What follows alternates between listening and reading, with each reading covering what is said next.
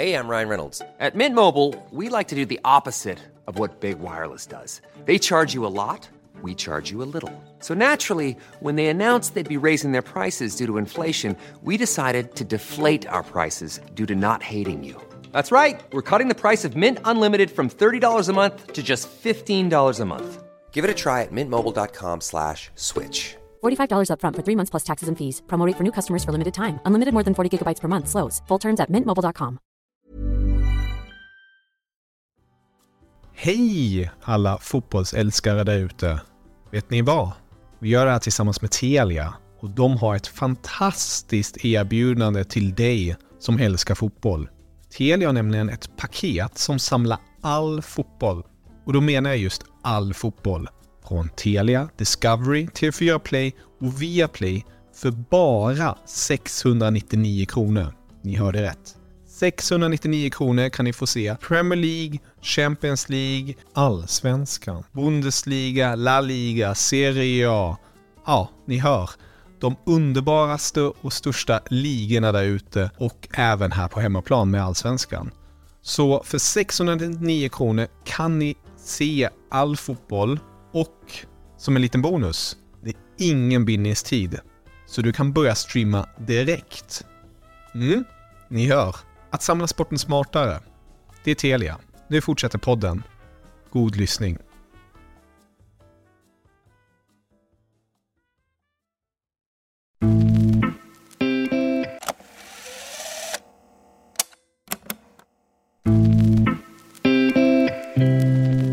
Nyligen meddelade Robert Falk att han lämnar uppdraget som ordförande för AIK. Falk ställer inte upp för omval och i mars när han avgår har han suttit i fem år. När jag poddintervjuade Robert Falk hösten 2022 talade han om att han ville fortsätta med uppdraget. Men även om att spelarnas missnöje bidrog till sparken av Bartosz Grzelak. Om åldersbalansen på truppen, om trista scener på läktarna efter ett derby och om viktiga försäljningar av unga talanger som gett klubben miljontillskott. Dessutom berättade Falk om tuffa förhandlingar kring nytt arenaavtal, om drömmen om en träningsanläggning för hela klubben, om hur man ska göra damlaget till topplag, om den skriande bristen på planer, om att nya Isak-pengar ska gå till ungdomsverksamheten.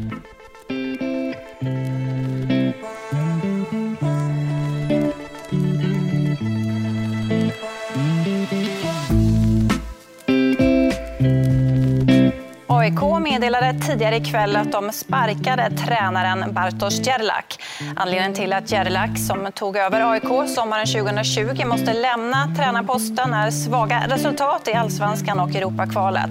Gårdagens förlust mot tjeckiska Slovakko med 3-0 verkar ha varit droppen. Enok Goitom tar över som tillförordnad huvudtränare resten av säsongen.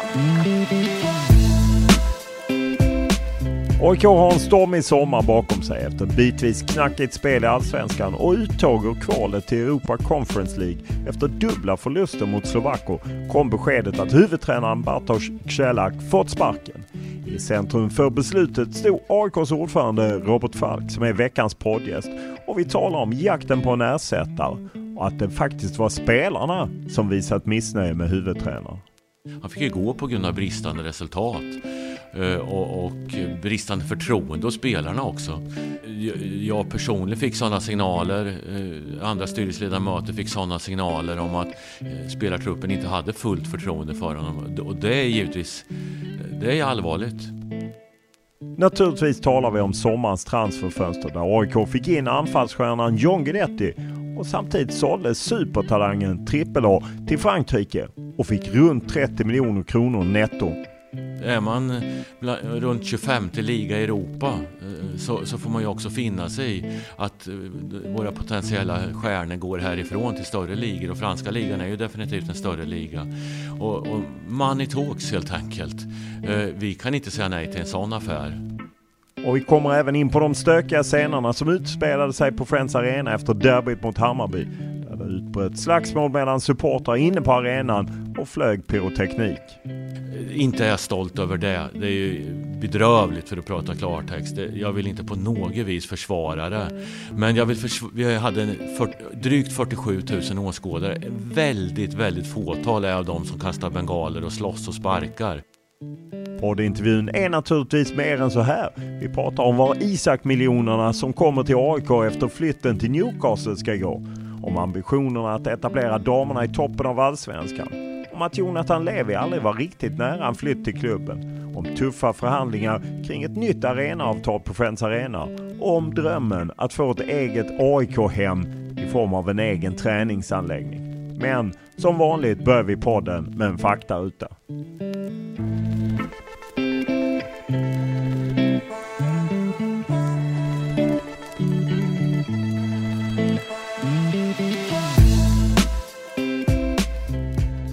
Ålder? 60, nyss fyllda. Bo? Sundbyberg. Familj? Eh, fru. Eh, en dotter. Utbildning?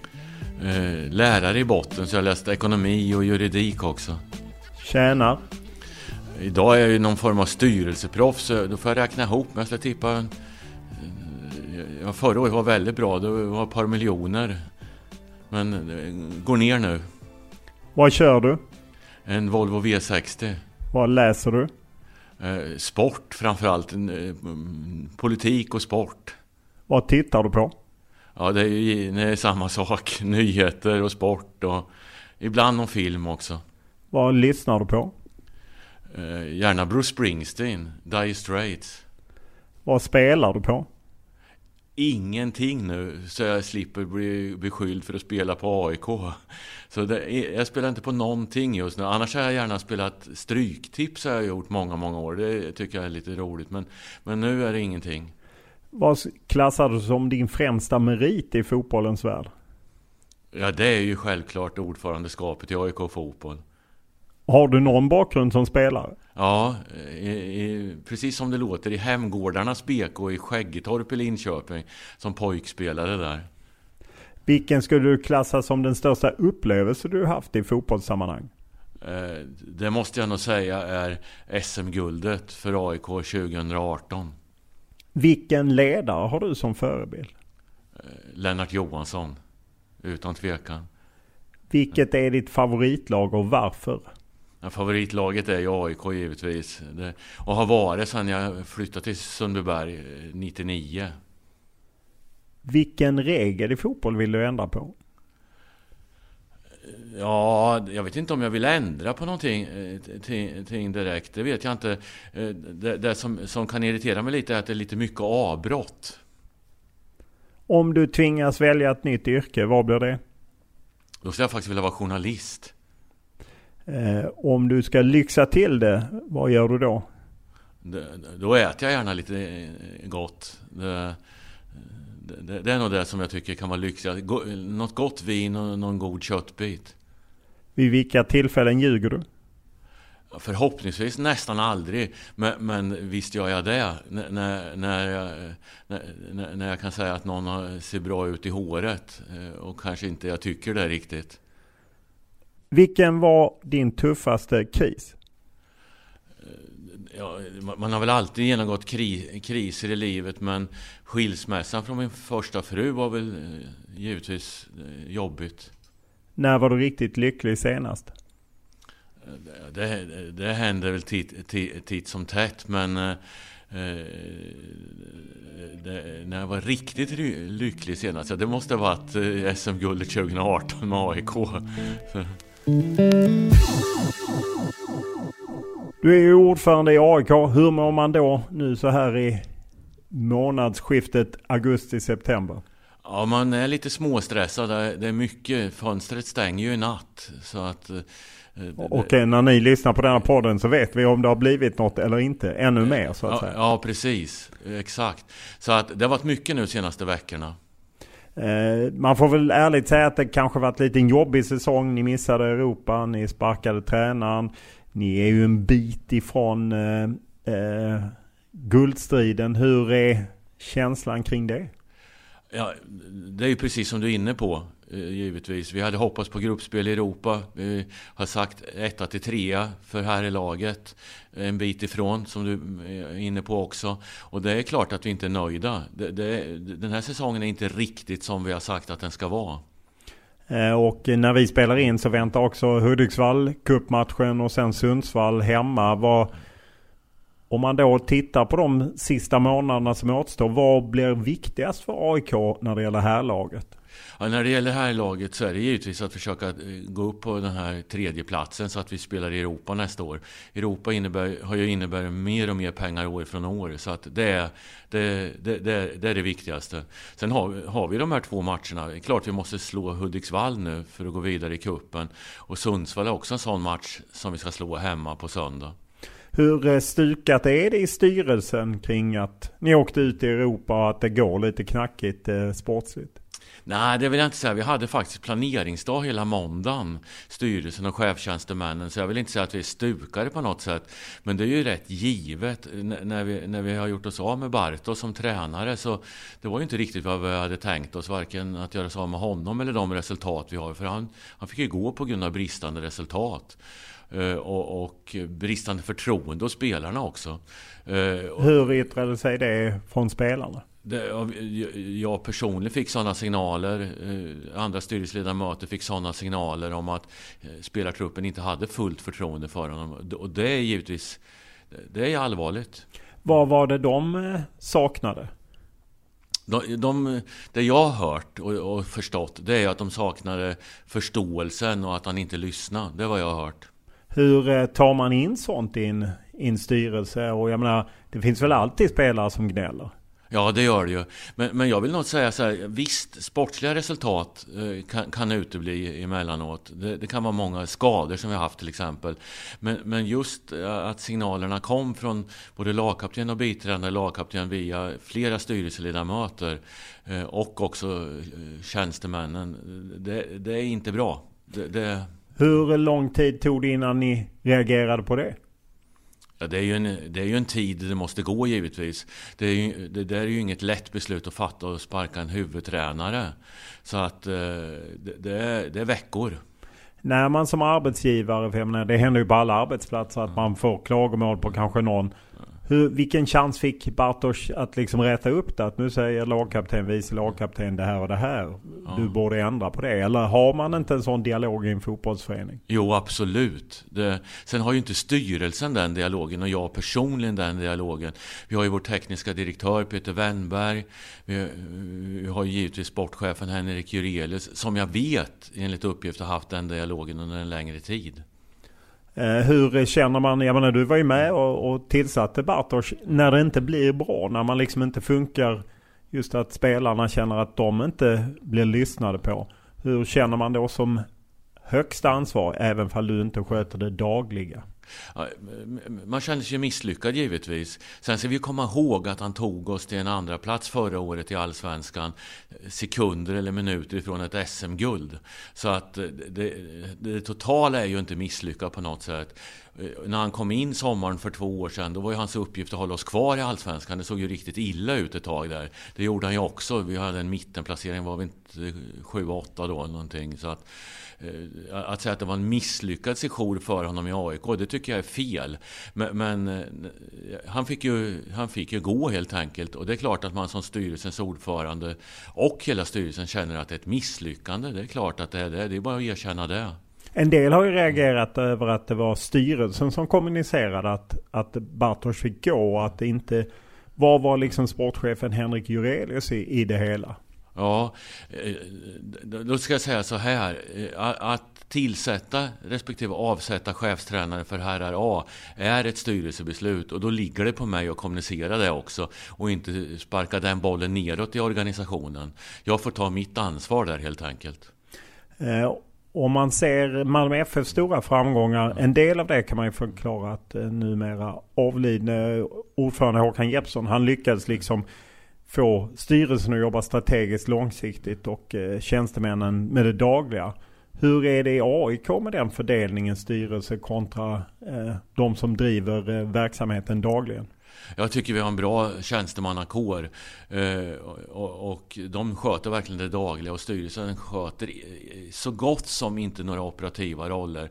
Sen är det vissa roller som ligger på oss eh, att tillsätta och avsätta. Eh, till exempel då chefstränare herrar A, VD respektive klubbdirektör, ja det är samma person. Och några tjänstemannaroller till. Men, men överlag så jobbar vi långsiktigt och tycker jag lyckas rätt så bra med det om man tittar på vår ekonomiska utveckling. Eh, om man tittar på vår stabilitet trots allt. Så tycker jag vi har lyckats relativt bra med, med de förutsättningar vi har. Om man säger, du kom ju in i styrelsen 2018, blev ordförande 2019. Jag menar, du nämner ju själv SM-guldet 2018 då ju klubben hade gjort liksom, man tog ju en del av Alexander Isak-pengarna, gjorde den här satsningen. Men man har ju inte nått ut i Europa och inte tagit fler titlar och så. Vad är det som, vad är din bild då, som har saknats?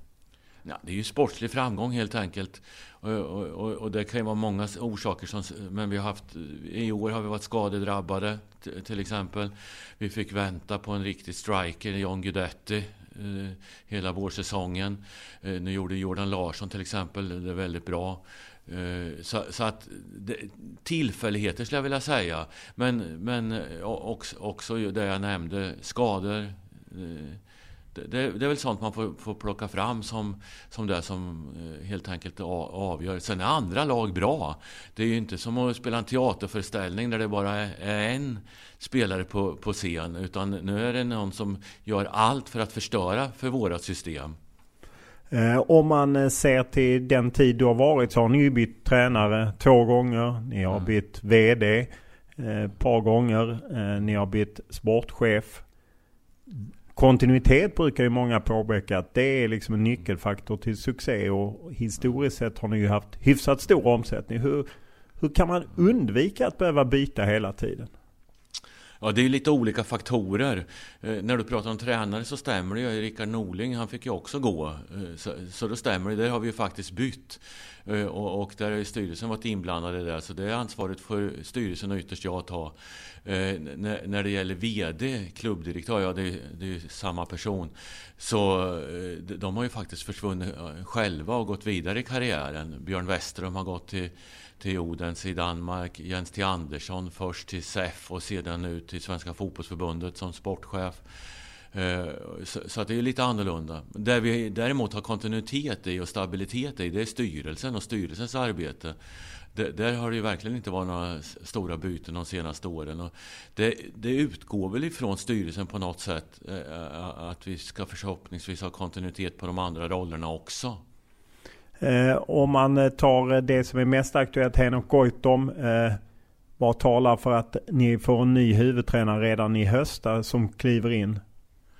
Ja, ja, allt talar ju för det. E-, e-, eftersom Henok bara har 60 dagar på sig. Eftersom han inte har provlicensen. Sen måste vi ha enligt Svenska fotbollsförbundets regler en, en tränare med provlicens. Så att eh, om det sen blir en långsiktig lösning eller en kortsiktig lösning. Det vet inte jag i det här läget. Men nu har vi tid på oss att göra det här riktigt ordentligt. Eh, att verkligen utgå från en lång list med tränare Eh, som den sportsliga ledningen plockar fram. Och sen hoppas jag ju givetvis att vi så snart som möjligt hittar en långsiktig lösning. Vad är viktigast i det val ni gör när det handlar om att hitta en ny tränare? Ja, dels eh, handlar det ju givetvis om att tränaren i sig ska, ska vara kompetent som, som fotbollstränare. Både som rent te teknisk fotbollstränare men också som eh, ledare. Alltså ha förtroende för laget, vara en duktig ledare. Men sen är det en faktor som också är väldigt viktig. Det är att våga satsa på våra spelare från akademin. Alltså, det, vill, det vill säga att satsa på yngre spelare. Det är jätteviktigt. Vilken typ av fotboll vill ni att eh, en ny tränare står för? Det, det, det, det, eh, ska inte styrelsens ordförande gå in på direkt. Men visst har du eh, varit involverad i de diskussionerna? Ja, det är klart. Det, är klart att man får mycket sådana frågor. Det, det, är ju ingen tvekan om det. Men, men eh, modern fotboll och i synnerhet AIKs fotboll utgår ifrån att vi har ett bra försvar. Och det kommer vi givetvis bygga på framöver också. Eh, och det är vi ju kända för att släppa in väldigt lite mål. Så har det ju tyvärr inte sett ut på sista tiden. Om man ser att ni lyssnade på eh, signalerna från spelarna kring eh, Bartosz vara eller icke vara. Hur mycket lyssnar ni på spelarna när det gäller att hitta en, en ny huvudtränare? Ja, det är ju Henrik Jurelius uppgift att ha den kontakten men det är också Peter Wennberg och Johannes Wiklunds uppgift att ha den kontakten. Så det är bra tips från laget har vi ingenting emot. Men de är inte med och styr helt enkelt? Nej, det kan de inte vara. Det, det, kan de inte vara. Vi, vet ju inte, när vi pratar om en långsiktig lösning för trä, på tränarrollen så vet vi inte vilka spelare som är, är kvar heller. Utifrån det du säger med Henok Goitom och 60 dagar. Återvänder han till sitt jobb som U19-tränare efter de 60 dagarna? Är det eran plan?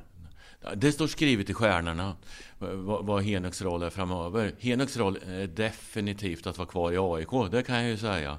Eh, exakt vilken roll han ska ha, det, det återstår att se. Har tränarstaben kring Bartosz varit lite, haft för lite erfarenhet och för dålig kvalitet? Har ni brustit där? Nej, det ska jag inte vilja säga. Eh, alla får ju ta på sig sin del av ansvaret givetvis. Jag tar på mig min del av ansvaret från styrelsens sida. Och, och eftersom vi inte är nöjda så finns det ju fler individer, både den sportsliga ledningen och runt laget, som får ta på sig sin del. Men eh, jag vill inte peka ut några specifika personer.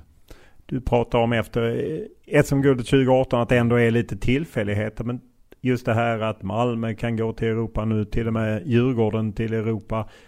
Vad, vad, kan du peka på? Jag utgår från att ni ändå analyserar. Vad är det som gör att vi inte tar oss ut i Europa som är så viktigt? Ja, nu har vi ju tagit oss ut i Europa. Vi spelar ju faktiskt playoff. Och det, i budgeten så, eh, så låg det just att vi skulle gå till playoff och inte längre. Så att vi, vi håller vår strategiska ekonomiska plan om man uttrycker sig så. Sen skulle vi givetvis vilja gå till gruppspel i Conference League, självklart. Och det är ju nästa steg. Det handlar ju om att, att, att vinna en omgång omgång till helt enkelt. Och, och, det ligger ju definitivt i vår plan. Vi, I och med att vi säger att vi ska vara etta till trea varje år med herrar A. Vi säger samma målsättning för damer A på sikt. På fem års sikt har vi sagt. Så handlar det om att vi ska gå ut i Europa och då, då är vi ju inte nöjda med playoff-matcher. Utan det är jätteviktigt att gå ut, komma ut i Europa och då i gruppspelet för där finns de stora pengarna. Eh, nu åkte ni i playoff. Var ger det AIK att ni ändå höll er budget? Så att säga. Hur mycket intäkter får ni?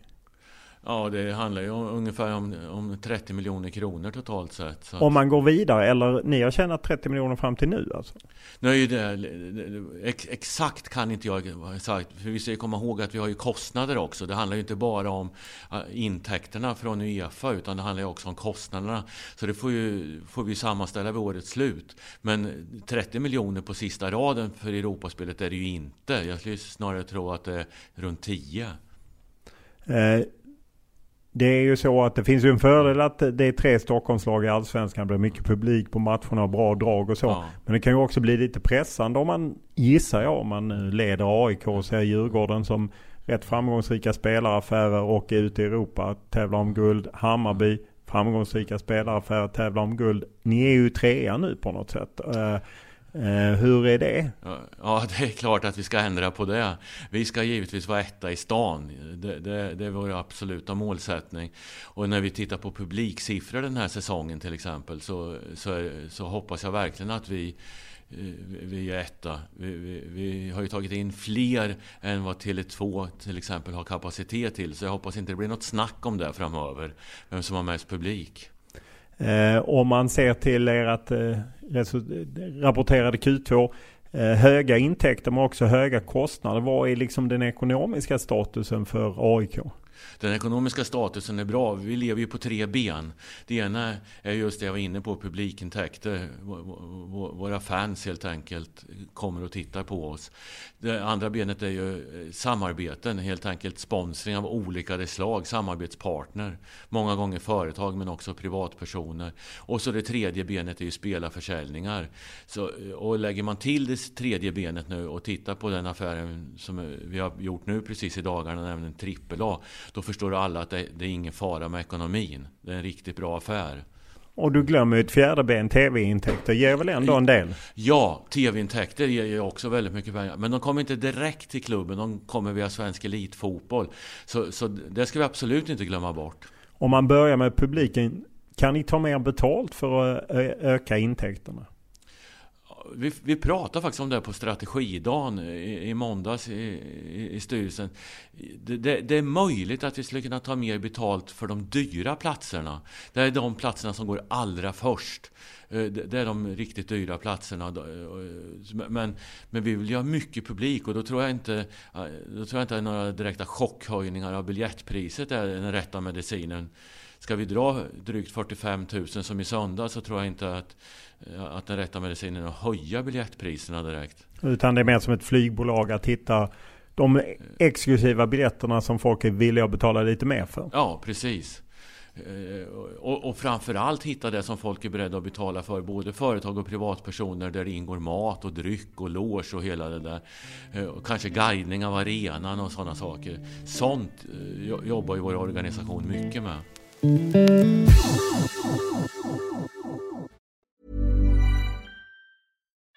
We love our pets, but when the floor is covered in fur, that's harder to love. Eufy X10 Pro Omni Robot Vacuum has powerful 8000 PA suction to make hair vanish from floors in just one pass. Plus, the roller brush has automatic detangling for easy hands free maintenance. Want to know more? Go to eufy.com, that's EUFY.com, and discover X10 Pro Omni, the best in class all in one robot vacuum for only $799. Ryan Reynolds here from Mint Mobile. With the price of just about everything going up during inflation, we thought we'd bring our prices down. So to help us, we brought in a reverse auctioneer, which is apparently a thing. Mint Mobile unlimited premium wireless. Ready to get 30, 30, bit to get 30, bit to get 20, 20, 20, bit to get 20, 20, bit to get 15, 15, 15, 15 just 15 bucks a month. So, Give it a try at mintmobile.com/switch. slash $45 up front for 3 months plus taxes and fees. Promo rate for new customers for limited time. Unlimited more than 40 gigabytes per month slows. Full terms at mintmobile.com. Fotbollsspelaren Alexander Isak är klar för Newcastle United.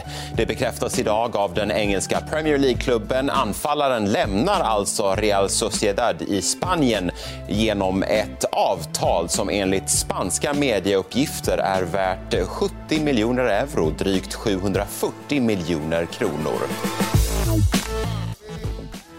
Om vi hoppar till spelarförsäljningar Ja, men, ni är ju inte så involverade men det trillar ju ner lite pengar när Alexander Isak byter eh, Spanien till England. Ja. Runt 12-13 miljoner om man räknar baklänges. Vad, mm. vad betyder sådana pengar? Det betyder ju massor för barn och ungdomsfotbollen hos oss givetvis. Det är ju i, i, i den bemärkelsen riktigt stora pengar. Och de ska ju också gå dit.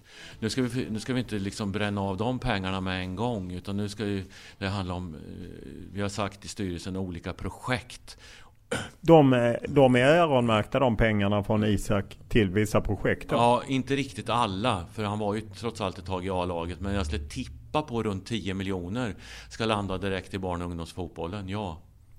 Eh, hur, är, vad är det ni vill få ut av det? Ja, det ska vi titta på här nu under, under hösten. Men, men man, kan ju, man kan ju tänka sig att det skulle vara fortsatt tränar och ledarutveckling. Alltså utbildning av våra tränare och, och ledare. Det, det, det, skulle kunna vara, vara ett sådant projekt. Och sen ett, ytterligare ett projekt.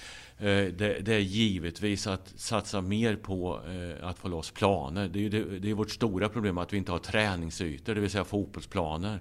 Därmed inte sagt att vi ska bygga, för det måste våra kära kommuner i norrort hjälpa oss med. Bland annat Sundbyberg där jag bor, men givetvis Solna, det, det som är vår vår hemkommun. Eh, så att där ska vi också ta en del av pengarna att jobba med. Eh, om vi tar en försäljning då som gick igenom häromdagen, eh, Trippel A som du själv säger gick till franska Trois, som ju ingår i Manchester City eller City Football Group. Ja. Vad är det de ser i, i denna talang eh, som ju knappt spelat? För, jag menar, han har inte spelat jättemycket och gjort något mål och så och gjort jätteavtryck på den lilla tiden. Men ändå, är det inte risk att de tar all vinst?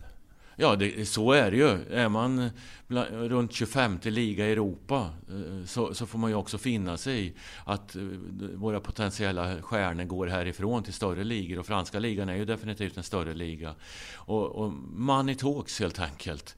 Eh, vi kan inte säga nej till en sån affär. Det, det, Ni graderar ju era transfers och detta hamnar då med, för ett netto för er mellan 20 och 40 miljoner. Den femte kategorin om jag inte har fel för mig. Jo, jo, jo. Eh, är det 40 eller är det 20? Det är ju ett stort spann däremellan. Ja, nu vet inte jag det exakt vad det är, men jag skulle kunna tippa på att det är drygt hälften av vad du nämner. Drygt hälften, alltså så 30 helt ja, enkelt. Ja. Ja. Eh, hur ser du på det som en försäljning? Är det en bra försäljning för AIK? Ja, det är det. Om eh, vi tar eh, Yasin Ayari, eh, AZ, eh, nu när detta spe, spelas upp på måndag så vet vi ju facit. Vad, vad talar för att ni blir av med honom också och då får in en intäkt? Jag brukar säga som styrelsens ordförande, jag säger egentligen ingenting förrän bläcket har torkat på pappret. Och då är det ju alla parter, säljande klubb, köpande klubb och spelaren. Så, så, att jag säger ingenting. Och än så länge har vi inget ärende ens på styrelsens bord. Så att eh, det, det, det finns egentligen ingenting att säga om det. Eh, om man tar trippel A, varför sker affären först nu? Det är ju lite sämre för er så att säga. Ni tappar en spelare och ni kan inte plocka in någon spelare. Nej, det är klart att jag skulle ha velat att den här affären hade eh, skett innan 11 augusti när vi hade kunnat plocka in en. Men det ligger väl också i strategin från, eh, från agenterna, skulle jag kunna tänka mig, att eh, vi inte ska ha den möjligheten. Eh, du är ju själv inne på det, agenter. Eh, det är ju inte så länge sedan det var en rätt osmickrande artikel i Dagens Nyheter där de hade grävt fram och hittat eh, fakturor kopplade till Nabil Bahouis flytt till Saudiarabien i, i, i mindre smickrande sammanhang. Ni gjorde själva en utredning. Eh, vad har ni lärt er av den? Ni fick ju rätt mm. delvis hård kritik ändå av de som gjorde utredningen och ni offentliggjorde ju inte allt heller utan ni, ni offentliggjorde väl två av sex sidor om jag minns rätt. Ja, Eh, alltså det, vi, vi, det är klart att vi har förbättringsområden. Men att, eh, att, att vi skulle ta på oss, och ytterst jag skulle ta på oss, att det dyker upp en, en faktura i samband med ett knarktillslag i Stockholm som inte är betald. Eh, och att, nej, det går, det går lite för långt helt enkelt. Vi gjorde den här utredningen och i det sammanhanget visade det att vi, där hade ju inte vi som klubb gjort, no, gjort något fel. Däremot så, så, så vi gjorde en hel transferutredning. Vad har vi gjort? Vad, vad, vad, kan vi förbättra helt enkelt? Och vad har vi tidigare gjort för eventuella fel? Och det får vi ju lära oss av. Och, och vad har ni förbättrat? Ja, bland annat så har vi ju lagt ner både tid, kraft och pengar med hjälp av advokater och tagit fram en transferpolicy som nu vi jobbar både i styrelsen men framförallt tjänstemännen utifrån som bygger på Fifas regelverk men, men en transferpolicy vi verkligen kan stå för också. När man säljer en spelare som AAA, mm. hur många har insyn i alla dokument i AIK då? Ja, ytter, alla dokument, alltså kontraktet, det är ju ytterst vår VD.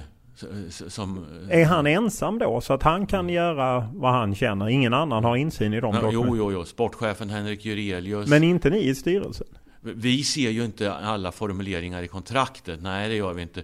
Vi får ju de ekonomiska förutsättningarna. Exakt hur kontraktet ser ut, som är på ett antal sidor. Det sitter inte vi och bläddrar igenom. Där Skulle man vi... inte vilja det? Om man, om man riskerar att hamna sen att det blåser till.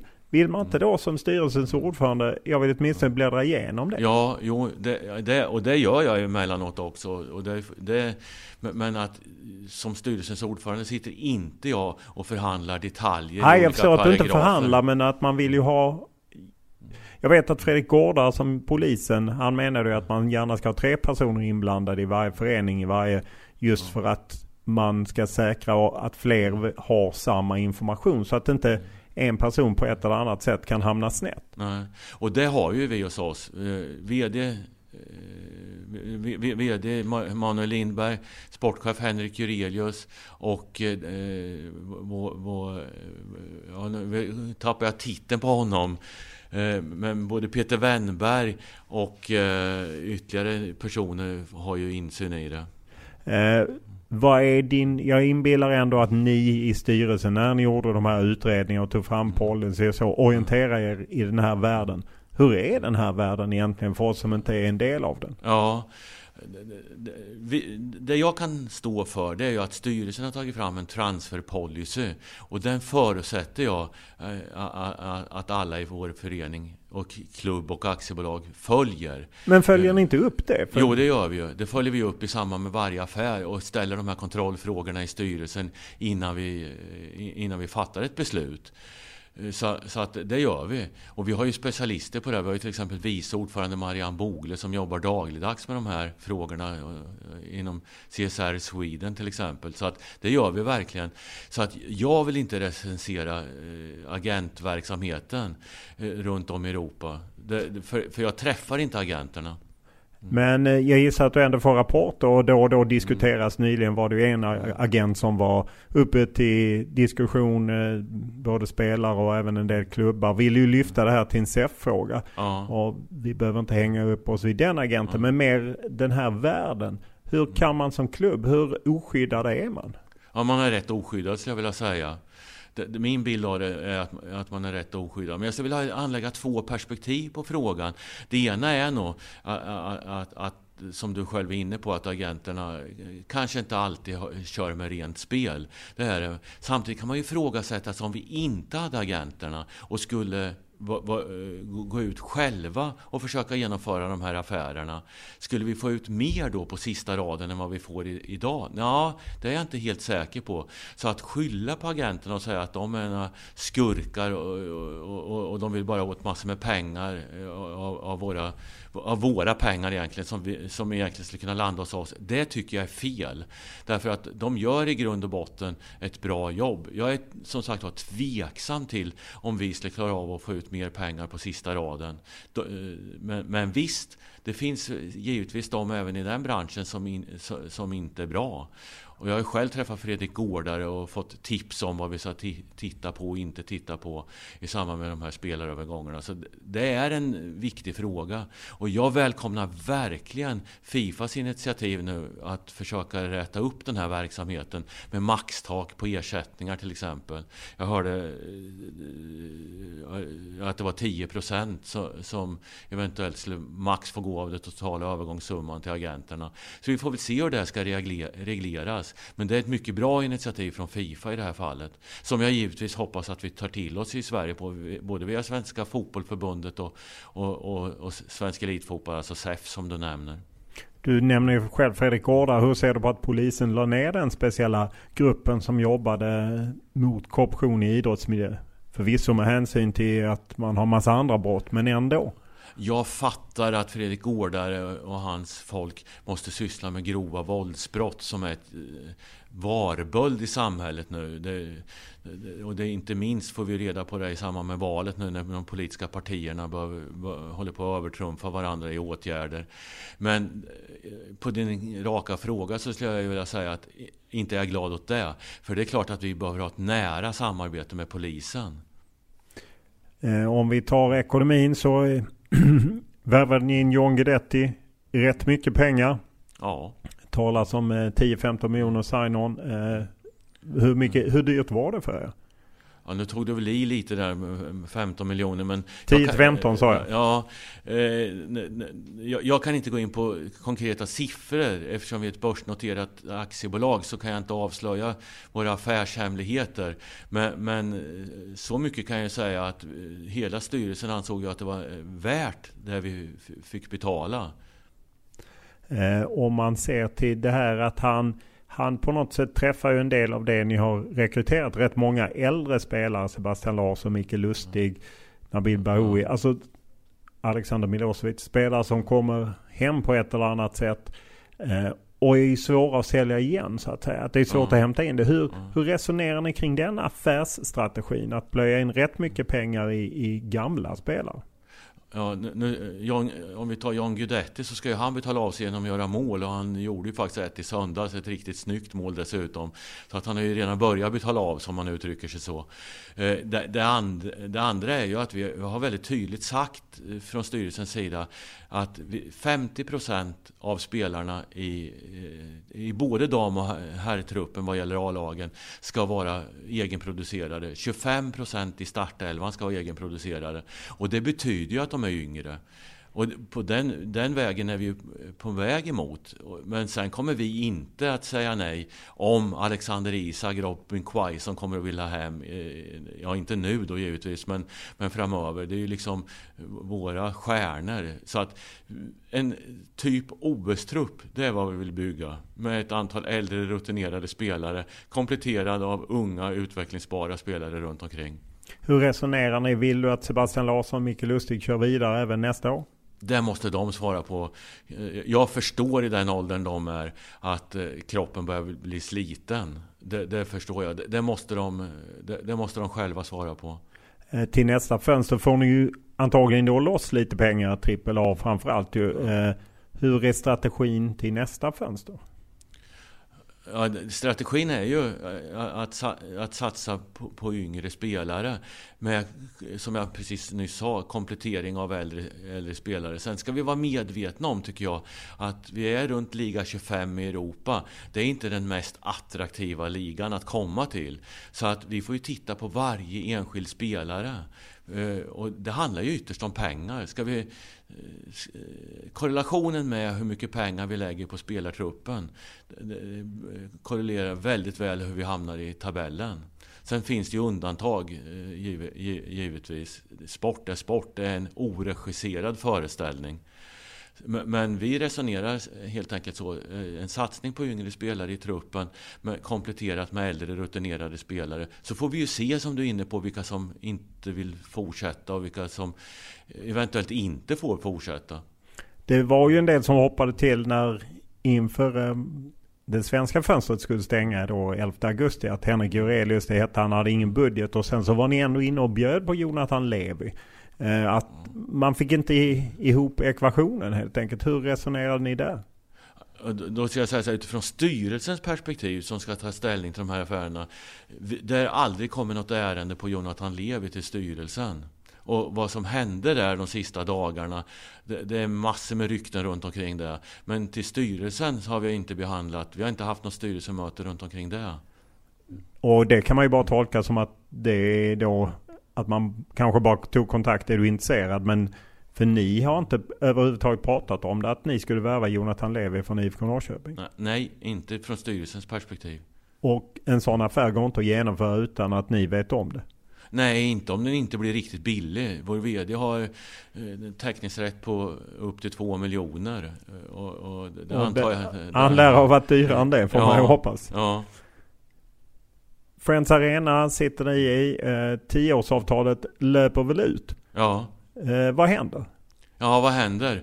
Det, det, det, vi, vår tjänstemannaledning med, Manuel Lindberg i spetsen sitter ju i de förhandlingarna och fler därtill då. Och vi har också styrelserepresentation av, av Anders Appell från styrelsen i den gruppen. Och det är väl inget, det, ju, det handlar ju om förutsättningarna nu helt enkelt. Vad ska vi ha för förutsättningar när vi går in i ett nytt avtal? För det förstår ju alla i det här läget, vi har inte en nybyggd arena om ett år, om vi nu skulle vilja ha det. Någon gång innan eh, man skrev tioårsavtalet spelade man ju till och med ut Tele2 men det låter inte som du öppnar för att ni skulle kunna spela där. Ja, det är ju dessutom samma ägare av arenan så det, det skulle jag inte tro att vi kommer göra det. Utan vi kan nog se fram emot ett antal säsonger till på Friends. Sen om det fanns möjligheter så skulle vi givetvis vilja bygga en egen svartgul arena med, med dryga 20 000 åskådarplatser där vi kunde ha som vårt Home of AIK. Eh, men det ska finnas pengar till det och framförallt i de områdena vi håller till ska det finnas mark. Vad talar på att ni får till det? Hur långt har ni kommit i en eventuell prospektering kring att bygga en egen arena? Nej, det, fokus ligger nu på att bygga en egen träningsanläggning. Det ligger det tunga, stora fokuset på. Eh, det vill, säga att, eh, det vill säga att få loss fler fotbollsplaner för barn och ungdomar, men framförallt för herrar och damer A. Eh, därför att Karlberg vet vi att det är begränsad tid där vi kan vara kvar. Om vi bara innan vi kommer tillbaka till mm. träningsanläggningen tar mer Friends Arena. Vad, vad, tryck, vad är viktigast för er när ni förhandlar med Friends Arena. Eller med Stockholm Live är det som äger, driver bägge arenorna i Stockholm. Ja, utifrån styrelsens perspektiv så, så, är det givetvis två saker. Det ena är att vi får till ett bra avtal. Det betyder att vi får behålla så mycket pengar som möjligt för att satsa på vår sportsliga verksamhet. Eh, det är det ena. Det andra är, är ju helt enkelt att det ska bli bättre förutsättningar för åskådare. Det ska bli bättre förutsättningar att kunna äta till exempel på arenan. Dricka en kopp kaffe, köpa en korv etc. Där ser vi klara förbättringsmöjligheter. Vad får ni återspel av Stockholm Live? För jag utgår från, även om du inte sitter med och förhandlar, att de ändå ger dig vissa återspel hur det går. Ja, nej det, det, är väl som vanligt i en förhandling. Båda parter vill ha mesta möjliga av kakan. Så det är ju, det är ju vad jag har fått hört hittills så är det tuffa förhandlingar. För, tuffa diskussioner ska jag säga. För rena förhandlingar har de nog inte kommit till riktigt än. Hur är det att sitta i en förhandling när man inte har något val egentligen? Ni kan ju bara vara kvar på Friends. Ja, så är det ju. Och det vet vår motpart. Det finns ingen annan arena vi kan spela på i det här läget. Så, så du har ju helt rätt i det. Om vi då hoppar till träningsanläggningen. Hur länge kan ni vara kvar på Karlberg? Ja, nu, nu vet jag att eh, vår VD och eh, Daniel Norlander håller på och förhandlar med Fortifikationsverket. Och, och, för vi, vi har ju ett hyresavtal på marken ett antal år framöver. Jag undrar om inte en 20-30 år till som vi har, har hyresavtalet. Men så som det ser ut runt omkring arenan där det byggs bostäder, vägar, det ska byggas ännu mer. Det, det byggs bostäder och det ska byggas ännu mer bostäder i närområdet. Nej, vi behöver röra på oss och vi behöver hitta en samförståndslösning med Fortifikationsverket som är markägare att försvinna tidigare. Därför att vi måste få till bättre förutsättningar helt enkelt för att vi ska vara en riktigt attraktiv klubb att komma till. Det är ju inte bara pengar det handlar om eh, när spelare ska komma till oss. Utan det handlar ju också om träningsförutsättningar. Eh, vilken mark har ni tittat ut som är lämplig för en träningsanläggning? Ja, dels för vi ju förhandlingar eh, med, med Solna stad om Skytteholm. Det är ett alternativ. Eh, att, att kunna by, bygga en naturgräsplan där till exempel, men också att utöka. Eh, diskussioner har förts med Sundbybergs stad, den kommun jag tidigare varit kommundirektör i. Och där har du bra ingångar? Ja, där har jag bra ingångar. Vi har ju faktiskt suttit med den politiska ledningen där Eh, och diskuterat. Och då, är det ju, då har det ju varit Örvallen i norra delarna av Sundbyberg. Men sen först är också diskussioner med Järfälla kommun där vi har varit uppe på högsta politiska och tjänstemannamässiga nivå om Barkarby. Eh, att, att vi kan etablera oss där. Det är också ett väldigt, väldigt intressant alternativ. Nu har det ju varit ihop med Svenska Fotbollförbundet eh, att göra någonting där. Nu hörde jag rykten om att de inte var så intresserade längre det kan innebära stora möjligheter för oss eh, eftersom vi så gott som årets alla dagar och dygnets alla timmar ska kunna sysselsätta barn och ungdomar på de här planerna. Eh, hur eh, finansierar ni en träningsanläggning? Eh, dels har vi en del pengar avsatta för det. Hur mycket?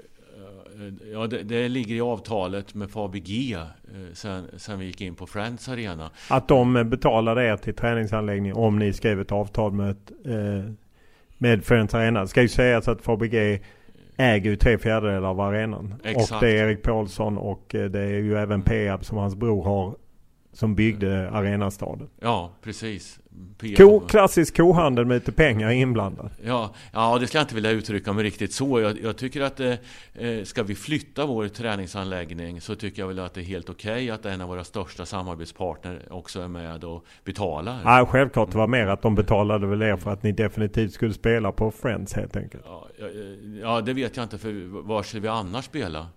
Nej, Nej det, innan man skrev på på tio år var det ju diskussioner om annat. Men jag vet att det inte är så. Men det, så där finns lite pengar helt enkelt. Men en träningsanläggning kan ju bli rätt mycket dyrare inbillar jag mig. Ja det kan den.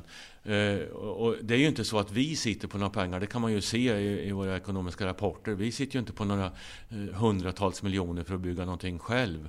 Däremot så hoppas vi givetvis på att, eh, att marken, eh, och det är ju det som är det dyra idag i Storstockholm, därför att marken är ju nästan i de här områdena guldpläterad om, för kommunernas del, om man bygger bostäder till exempel, men även kontor. Eh, eventuellt eh, affärslokaler och så. Så vi hoppas ju givetvis på ett bra pris från oavsett om det är Järfälla, Sundbyberg, Stockholm, eh, Solna eller whatever, whatever. Så de kan ju absolut inte ta ut ett marknadsmässigt pris i förhållande till om det skulle vara bostäder. Eh, vad hade det betytt för AIK som förening att kunna samla herr och damlag och även ungdomslag? Att, att, det, är, det är vår dröm givetvis att någon form av Home of AIK är eh, på Skytteholm. Det, det är givetvis vår, vår, vår, dröm. Det vore ju otroligt intressant för oss att kunna vara där. Eh, sen kommer vi sannolikt fortsätta spela på Friends, förhoppningsvis både dam och herrmatcher. Men, men att det är vårt hem vad gäller träning. Vilken tidshorisont har du? Ja, egentligen skulle du ju lyssna på de politiska partierna i Solna stad. Där de har lite olika uppfattningar om hur mycket de vill satsa på Skytteholm. Men alla politiska partier som jag har uppfattat i Solna stad vill ändå satsa på Skytteholmsfältet. Och det är mycket glädjande. Men vilken tidsaspekt vill du ha ett, det du kallar ett AIK-hem så att säga? När vill du ha det? Inom Eller, fem år. Inom fem år? Ja. Eh, du är inne på det här med, med damerna och man kan ju säga att om herrarna har haft det lite tungt så har ju damerna det rätt så tungt. Ni bytte ut både tränare och assisterande tränare och även sportchefen. Eh, var, och även Manuel Lindberg har målat upp en rätt mörk bild för damallsvenskan. Vill ni satsa pengar på damlaget? Ja, eh, det vill vi. I den bemärkelsen av att vi ska ha samma målsättning för damer A som herrar A inom en femårsperiod. Det vill säga att vara etta till tre i Allsvenskan, vilket då innebär Europaspel för både dam A och herr A. Så att det, det vill vi. Sen eh, nu får jag ta det utifrån ett generellt perspektiv, damfotboll. Nej, det, det är dåliga publiksiffror, det är dåliga intäkter. Eh, det, det ger inte... Hammarby har ju bra publiksiffror. Ja, jag skulle vilja se hur mycket pengar de drar in. Men om vi börjar med publiken? Ja, om vi börjar med... Hammarby är ju ett unikum i, i svensk damfotboll. Och det är bara säga att bravo gjort helt enkelt. Men, men de skiljer sig från egentligen alla andra damlag i Allsvenskan. Så att jag tror att vi medicinen för det här tror jag inte är att i första hand börja prata om hur vi ska göra arrangemangen roligare, hur, hur, hur vi ska in, få in min, mer sponsorer. Utan jag tror vi måste börja grundläggande och det är att satsa på våra egna akademier. Vi ska bli riktigt bra i dam, flick och, och, och damakademin att plocka fram egna talanger så att våra fans känner att man kommer att titta på riktiga AIK-spelare. Om vi tittar på hur, hur damlaget såg ut i våras så var det ju nästan ingen egenproducerad spelare. Och vi hade någon, eh, men vi hade framförallt väldigt många utlänningar. Det måste vi bort ifrån. Vi måste skapa, skapa ett starkt varumärke helt enkelt. Det är det det handlar om. Eh, det låter som en process som kan ta lite tid. Hur mycket tålamod har ni? Vi har sagt inom en femårsperiod. Och det, det står ju inte hugget i sten, men, men eh, tålamod har vi. Tålamod har vi. Skulle nu oturen vara framme att vi ramlar ner till, till elitettan där så, så ska vi givetvis vända det. Men vi ska vända det stabilt. Och det är inte att köpa in eh, massor med nya spelare utan det är att satsa rejält på vår akademi och bygga den grunden. Eh, när jag hör dig så låter det inte som att det är någon katastrof om ni trillar ur som det hade varit för här laget. Där tappat massa intäkter och allt sånt. Utan på damsidan så kan ni tänka er att studsa ner ett tag för att komma upp? Ja, ekonomiskt är det ju ingen katastrof. Precis som du nämner, herrarna skulle ju vara där givetvis. Så ekonomiskt är det ju ingen katastrof, men inte är det roligt att ramla ur. Eftersom vi har sagt att vi ska vara inom en femårsperiod ett topplag i damallsvenskan. Så det, det, är ju inte riktigt den, den riktningen vi vill gå. Men, men ekonomiskt är det ingen katastrof. Och, och nu hoppas vi givetvis att vi ska hålla oss kvar. Det, det, det, är ju fyra lag där nere som vi, som vi är och slåss om. Så att, och två ramlar ur, ett kvalar och ett håller sig kvar direkt. Så att det hoppas vi på att vi ska vara åtminstone det här kvallaget och hålla oss kvar i, i, det, i det kvalet. När det gäller att rekrytera spelare till damlaget gissar jag att det är samma som herrlaget. Att ni vill kring blå linjen och liknande. De AIK-områdena så att säga. Ja, så är det ju. Det, det ligger i den här strategin om att utveckla egna spelare. Och förhoppningsvis ska vi också se i damlaget att i truppen så är det 20% e 50% egenproducerade spelare och 25% i startelvan. För det är det som bygger, det är det som bygger klubbmärket starkt. Hur jobbar ni i, i, längs blå linjen? Ja, det gör vi ju hela tiden och tittar eh, eh, eh, efter talanger. Men framför allt så jobbar vi ju med det samarbetsavtal vi har med dem. Nu tror jag det är 12 klubbar som vi har samarbetsavtal med.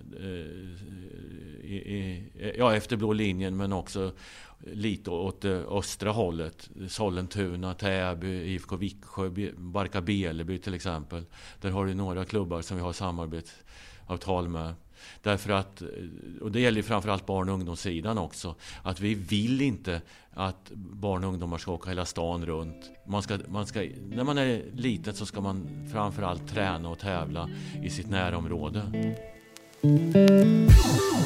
Välkomna till TV4-nyheterna. Efter kvällens derbymatch mellan AIK och Hammarby på Friends Arena så bröt ett bråk ut mellan supportrar på läktaren. Sporten inleder med skandalscenerna efter dagens Stockholmsderby i Allsvenskan mellan AIK och Hammarby där supportrar drabbade samman inne på arenan kort efter matchens slut. Efter fotbollsmatchen så ska anhängare till båda lagen senare ha tagit sig till Årsta där polisen fick avstyra ytterligare slagsmål. Och nu har ett hundratal supportrar omhändertagits. Det var ju ett fantastiskt derby på många sätt i söndags. Nästan 50 000 åskådare och eh, AIK, eh, Hammarby oavgjort. Sen var det ju de tråkiga scenerna med det som polisen rubricerar våldsamt upplopp eh, på arenan. Vad betyder det? Ja, ett, jag tycker det här har fått för stora proportioner. Men Varför vi, det? Ja, det? Det vore ju kul om matchen hade dominerat media istället för det som hände efter matchen. Det hade ju varit, det hade ju varit roligt. Nu, nu var det det här som, som du själv säger, polisen eh, säger att Samtidigt är det ju svårt att ignorera de eh, scenerna när folk slog, slog på varandra och kastade bengaler och sköt ja. eh, pyroteknik. Åtminstone ja. vad man kunde se från Eh, Eh, på håll. Ja, och jag, jag var kvar på arenan och såg det med egna ögon. Så att inte är jag stolt över det. Det är ju bedrövligt för att prata klartext. Jag vill inte på något vis försvara det. Men jag vill försv vi hade för, drygt 47 000 åskådare. Väldigt, väldigt fåtal är av de som kastar bengaler och slåss och sparkar.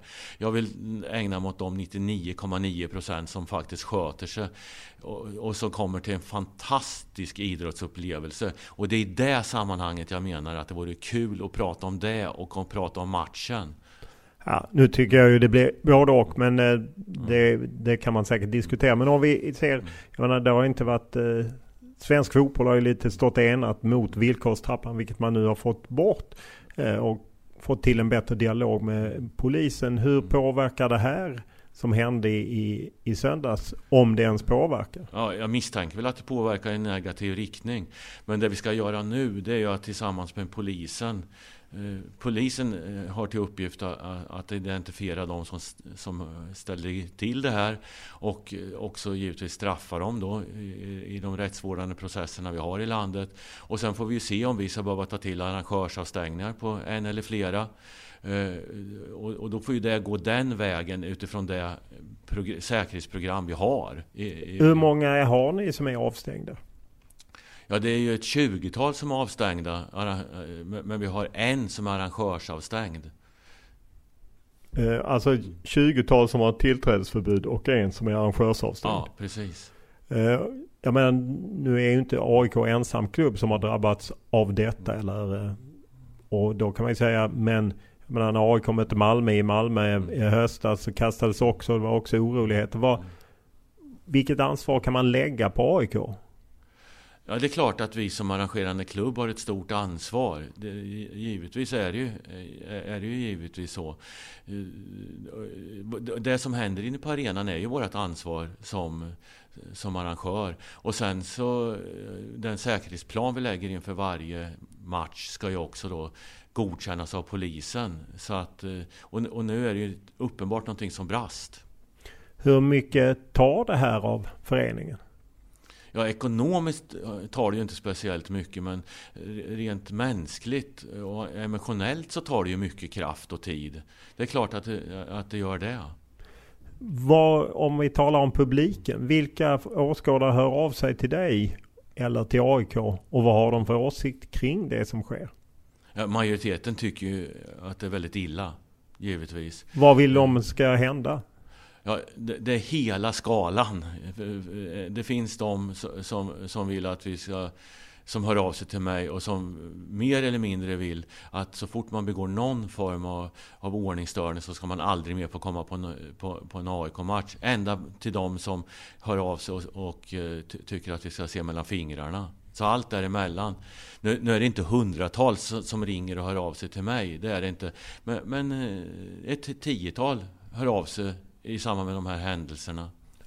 Det är ju ändå inte så många eh, om man ser till att det var nästan 50 000 på arenan. Om man, hur graderar du supportrar? Finns det, för det blir ju en tal om supporterkulturen och Ultras och de har gjort svensk allsvenskan till vad den är. Delvis hörs det från ena hållet.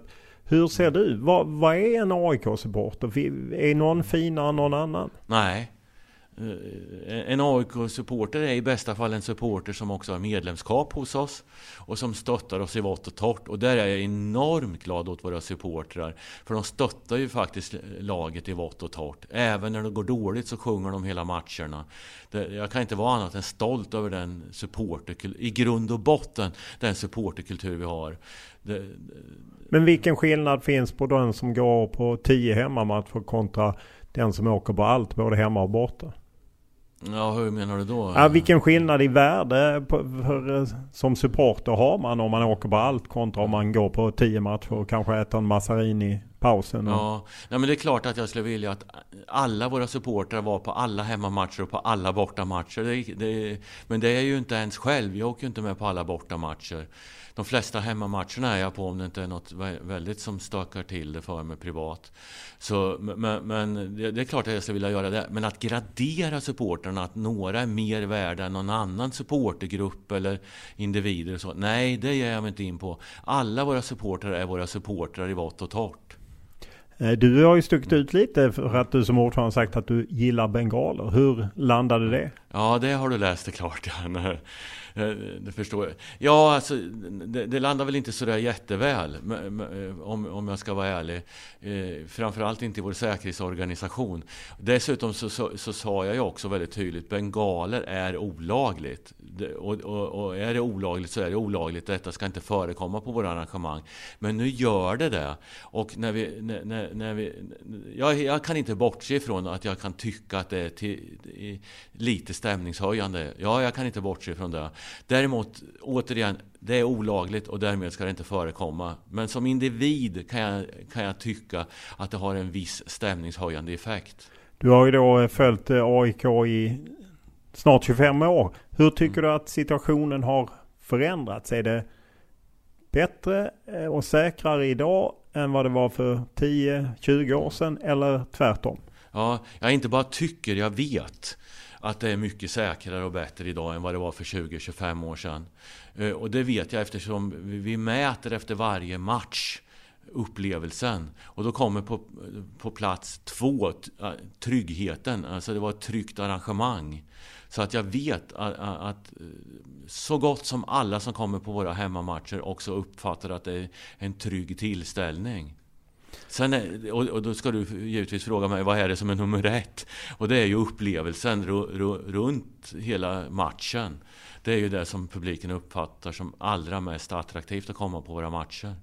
Du pratade ju själv om tre ben på intäkter, sponsorer. Mm. Mm. Ofta när jag, eftersom jag har gjort några sådana här intervjuer när man intervjuar folk i större klubbar så kan de peka på att det kan finnas ett problem att öka sponsorintäkten just med tanke på att det blir scener som de som var efter derbyt. Hur ser du att eventuella oroligheter som drabbar era matcher påverkar er jakt på sponsorer? Överlag skulle jag vilja säga så här att vi har väldigt trogna och bra eh, samarbetspartner som förstår att det här är ingenting klubben står för. Sen tror jag säkerligen att det finns vissa som reagerar på det och inte vill känna att deras varumärke ska synas i samband med det här. Men överlag så, så, så vet jag att de är trygga och lugna genom att samarbeta med oss. Men visst, du har ju en poäng i det. Att inte, det finns ju inget positivt i de scenerna som utspelades efter matchen. Det är klart det inte gör det. Eh, om man ser och jämför kanske med Malmö FF men även Elfsborg, lilla Mm. Borås som i och för sig är ensamma. Hur mycket mer kan ni utveckla er sponsorförsäljning? Ja, det är klart, det kan vi. Absolut. Det är ju ett av vår nya VDs huvuduppdrag att göra det. Det, det är klart att det går att göra det. Vi, vi, det. Det är mängder med företag i Storstockholm. Det är två och en halv miljoner eh, människor i, i, i Storstockholm. Det är klart att det går att utveckla det här ännu mer. Det, det, det, vore väldigt, väldigt konstigt annars. Och det är klart att vi kan titta på... Vi ska inte bara titta på andra klubbar, hur de har gjort i landet. Vi ska också titta på hur man gör i andra länder. Så att eh, våra samarbetspartner är jätteviktiga för oss. Och det går framåt hela tiden. Både med fler samarbetspartner men också med högre värde på att samarbeta med oss. Vad har ni satt för mål till VDn att dit ska du nå? Vi har satt ett mål på 250 miljoner kronor. Vid vilken tid? Att klubben ska omsätta vid vilken tid? Snarast möjligt. Det... Men det är ju närmast en fördubbling, eller? Nej, det är inte. Vi är uppe i runda tal 200 miljoner kronor. Så att... Eh... Ja, då är inte det så farligt att eh, öka till 250. Nej. Hur, eh, vilka är de viktigaste beståndsdelarna för att öka? Är det bara sponsor eller är det också spelarförsäljning? Ja, det är ju de här fyra benen som du påminner mig om. Eh, det, ena benet styr ju inte vi riktigt över tv-intäkterna för det går ju via SEF då. Men, men, men spelarförsäljningar, jätteviktigt. Där vi förädlar spelare. Vi har ju många bra exempel på hur vi har förädlat spelare väldigt väl. Vi har varit inne på några av dem. Det andra är ju just det vi har pratat om nyss nu då. Eh, nämligen samarbetspartner, alltså sponsring av olika slag. Jag vill inte säga sponsring egentligen för det handlar Nej, om ett partners. partnersamarbete. Det är, det är ett bra ord. Och, och sen är det ju där, där vi hela tiden ökar. Vi hade ju faktiskt ett publiksnitt på 27 000 åskådare i, vå, i våras. Det är klart att det betyder ju också väldigt mycket att det kommer många att titta på matcherna. Och SEF-pengarna påverkar ju faktiskt lite genom ett sportsliga resultat över fem år ger mer pengar. Ja, ja, ja, ja, ja. Det, det, det har du helt rätt i. Du är ju som sagt ordförande sedan 2019 i, i mars, det vill säga suttit i, i fyra år nu i mars. Hur är det att leda AIK?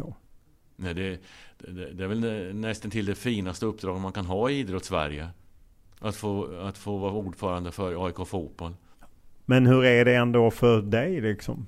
Att det är fint det fattar jag, men ja. att, hur, är, hur är tillvaron som ordförande för en förening som säger sig vara överallt? Jaha, jag är stolt givetvis. Och, och det, det, är lärorikt för mig själv. Och jag tror också att jag kan tillföra någonting.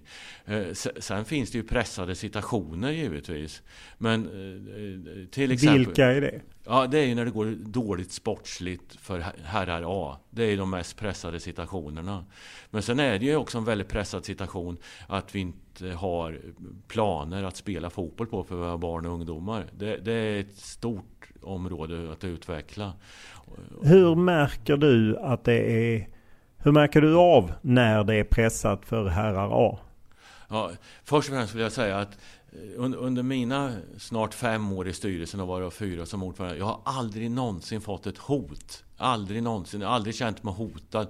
Utan jag har hela tiden känt mig uppbackad av, av våra supportrar och medlemmar. Så många gånger är samma. Det, det, vill jag framföra, för ibland har det funnits en kultur runt AIK där man skulle vara hotad. Och, det har det säkerligen varit, eller jag vet att det har varit så i ett antal enskilda fall. Men aldrig någonsin att jag har känt mig hotad på något sätt. Hur ser du på att träffa alla grupperingar som stöttar AIK? Ja, det, det, det gör jag ju. Titt som tätt. Vi ska, vi, vi, jag träffar supportrarna eh, Eh, och, och, deras valda representanter titt som tätt. Inte alltid. In, långt ifrån alltid. För, för det har vi en organisation med Daniel Norlander i spetsen. Vår, vår, vår chefs-SLO, som jag brukar kalla honom. Han kallas strategisk SLO, men han är chef över de andra SLO-erna. Eh, så han har ju den kontakten. Men titt som tätt träffar även jag och andra representanter ur styrelsen, supportergrupperingarna. Hur eh, bra känner du att du har koll på hur stämningarna är bland de olika supportergrupperingarna? Det kan jag inte säga att jag har detaljkoll på. Det. Nej, det kan jag inte säga. Men, men utan tvekan är det ju så att, att man får ju höra när det inte går som det riktigt är tänkt. Eh, bara under din tid så hade vi ju, jag vet att ni fördömde när Björn Westström var väldigt utsatt. Jag menar Jens T Andersson hade ju ingen rolig höst innan han gick. Då var det ju både han och, och Björn och Rickard Norling. Hur, hur ser du på det när det kokar över så att säga?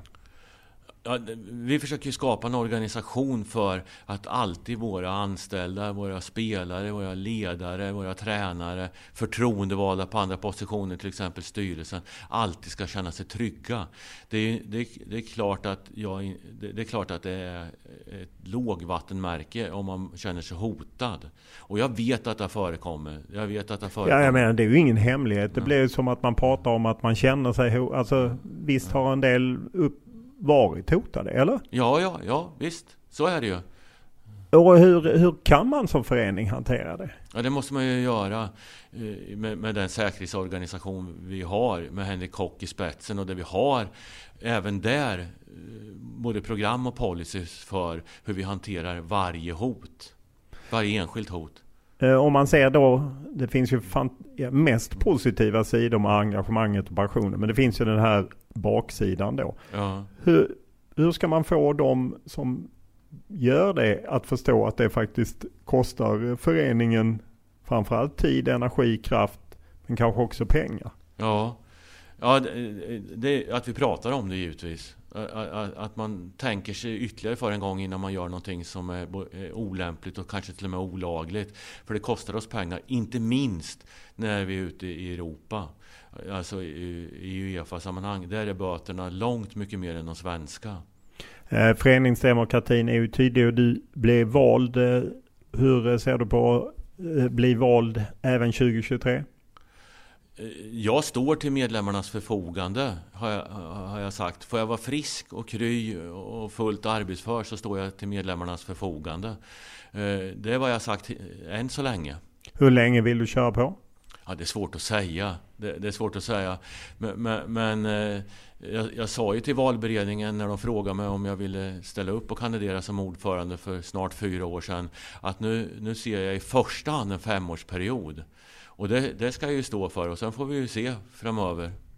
Eh, när det skulle vara ny eh, ordförande för Svensk Elitfotboll så poppade ju ditt namn upp och att, att du var intresserad. Hur korrekt var det? Det, det, var väl korrekt så tillvida att valberedningen intervjuade mig. Men eh, jag tar aldrig någon kamp så. Eh, jag, jag, utan det förslag som valberedningen la fram, Simon Åström, det var eh, ett namn som vi ställde oss bakom. Men visst, valberedningen var, intervjuade mig och eh, jag förutsätter att de intervjuade många. Jag vet inte hur många de intervjuade, men det, det, det, får man väl se som enbart positivt. Att man är en ledare i svensk fotboll som, som de tror på. Hade de inte trott på mig hade de väl inte bett att få en intervju. Men jag vill, jag vill vara kvar i AIK. Eh, det var ju även tal eh, om att du skulle utmana Björn Eriksson som eh, ordförande för Riksidrottsförbundet. Ni var ju i luven på varandra. Det var väl hela fotbollen med Björn Eriksson under pandemin. Hur nära var det att du kandiderade som RF-bas? Ja, där tycker jag är viktigt att säga att där kandiderade jag inte. Och där var jag inte intervjuad av någon valberedning eller någonting. Utan det ryktet kom, i, kom i, i svang, om man uttrycker sig så, genom att jag kritiserade RF och Björn Eriksson för ett antal olika saker. Och det finns ju, tycker jag, skäl att göra det fortsättningsvis. Till exempel fördelningen av utbildningspengar. Där eh, fotbollsspelande tjejer och killar inte alls är lika mycket värda som en del andra idrotter.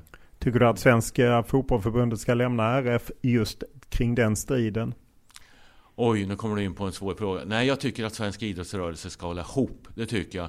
Men då måste också svensk idrottsrörelse eh, tänka om. Men det är ju ett majoritetsbeslut i en föreningsdemokrati. Det är ju sånt ni brukar hylla från föreningen. Ja, det, det, är det. Men, och det, det, är ju, det, är ju faktiskt, du har ju faktiskt rätt i det.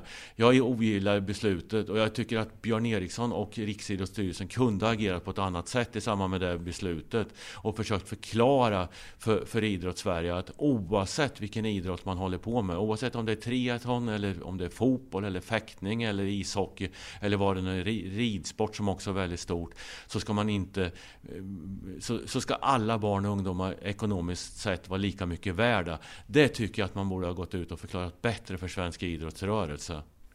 Eh, om man ser till, jag läste en intervju med dig i Dagens Nyheter rätt nyligen där du ju pratar om det här som du har nämnt några gånger. Bristen på planer som ni lider mycket av och också att man måste kanske vässa den svenska talangutvecklingen. Att du var orolig för svensk fotboll. Hur, eh, hur driver ni det? Ja, det gör vi ju bland annat genom att jag gick ut och uttalade mig i, i, Dagens Nyheter. Så att, eh, och, och, det finns en oro. Det, det, finns en stark oro som utgår ifrån eh, det, det, som jag brukar trycka på. Att vi har fler barn och ungdomar i kö som vill spela fotboll i AIK än vad vi faktiskt kan sysselsätta varje vecka. Vi sysselsätter 1600 flickor och pojkar varje vecka som tränar och spelar fotboll och tävlar hos oss. Och vi, vi har 1800 i kö. Då hörde Leif Karlsson, vår gamla föreningschef av sig och sa att det var inte sant Robert. Och tänkte nu får jag ju på fingrarna rejält här tänkte jag. Han sa nej, det finns ingen kö, sa han. Det är, värre, det är ännu värre eh, än så. Vi måste säga nej till dem direkt. Det är ingen idé att ha en kö när man aldrig kommer fram i kön. Utan vi får hänvisa dem till andra föreningar helt enkelt.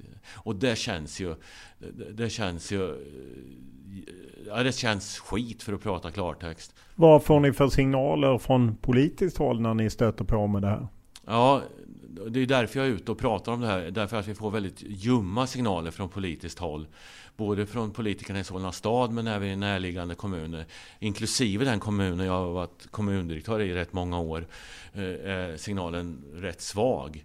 Där vi har fått bäst signaler ifrån tycker jag, det är från Järfälla kommun som hela kommunledningen tog emot oss och, och, tyckte det var väldigt, väldigt intressant att vi är beredda att etablera oss där.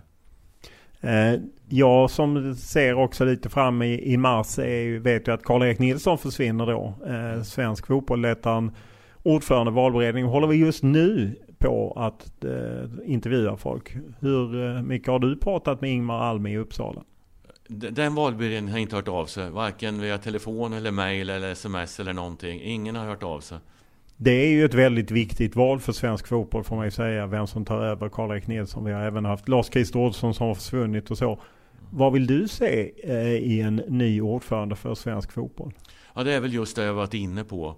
Eh, och, och, som jag sa i den här DN-intervjun också att den här frågan med, med, att ge barn och ungdomar möjligheter att utöva den idrott de själva vill, i vårat fall fotboll, det tycker jag är en huvudfråga. För det kommer också att synas, det var ju det som var poängen i det, det kommer också att synas eh, ett antal år senare vilken kvalitet våra eh, landslag har helt enkelt på olika nivåer.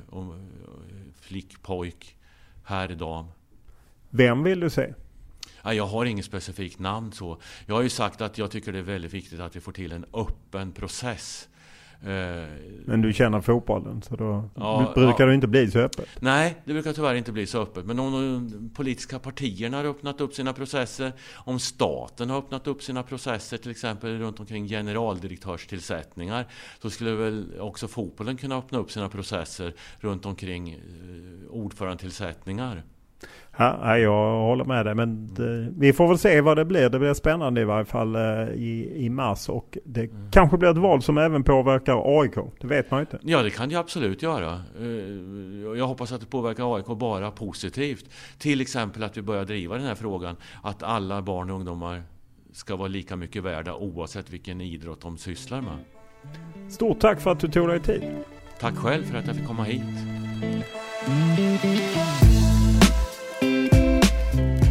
Veckans podd är producerad av Max Richnau och klippt av Daniel Eriksson. Och vi tar gärna emot era synpunkter, tankar, idéer, önskemål, ja vad det nu än må vara. Bäst är alltid att mejla mig olof.lund.tv4.se eller skriva till mig på Instagram eller Twitter och då är det Olof Lund som gäller i ett ord. Stort tack för den här veckan!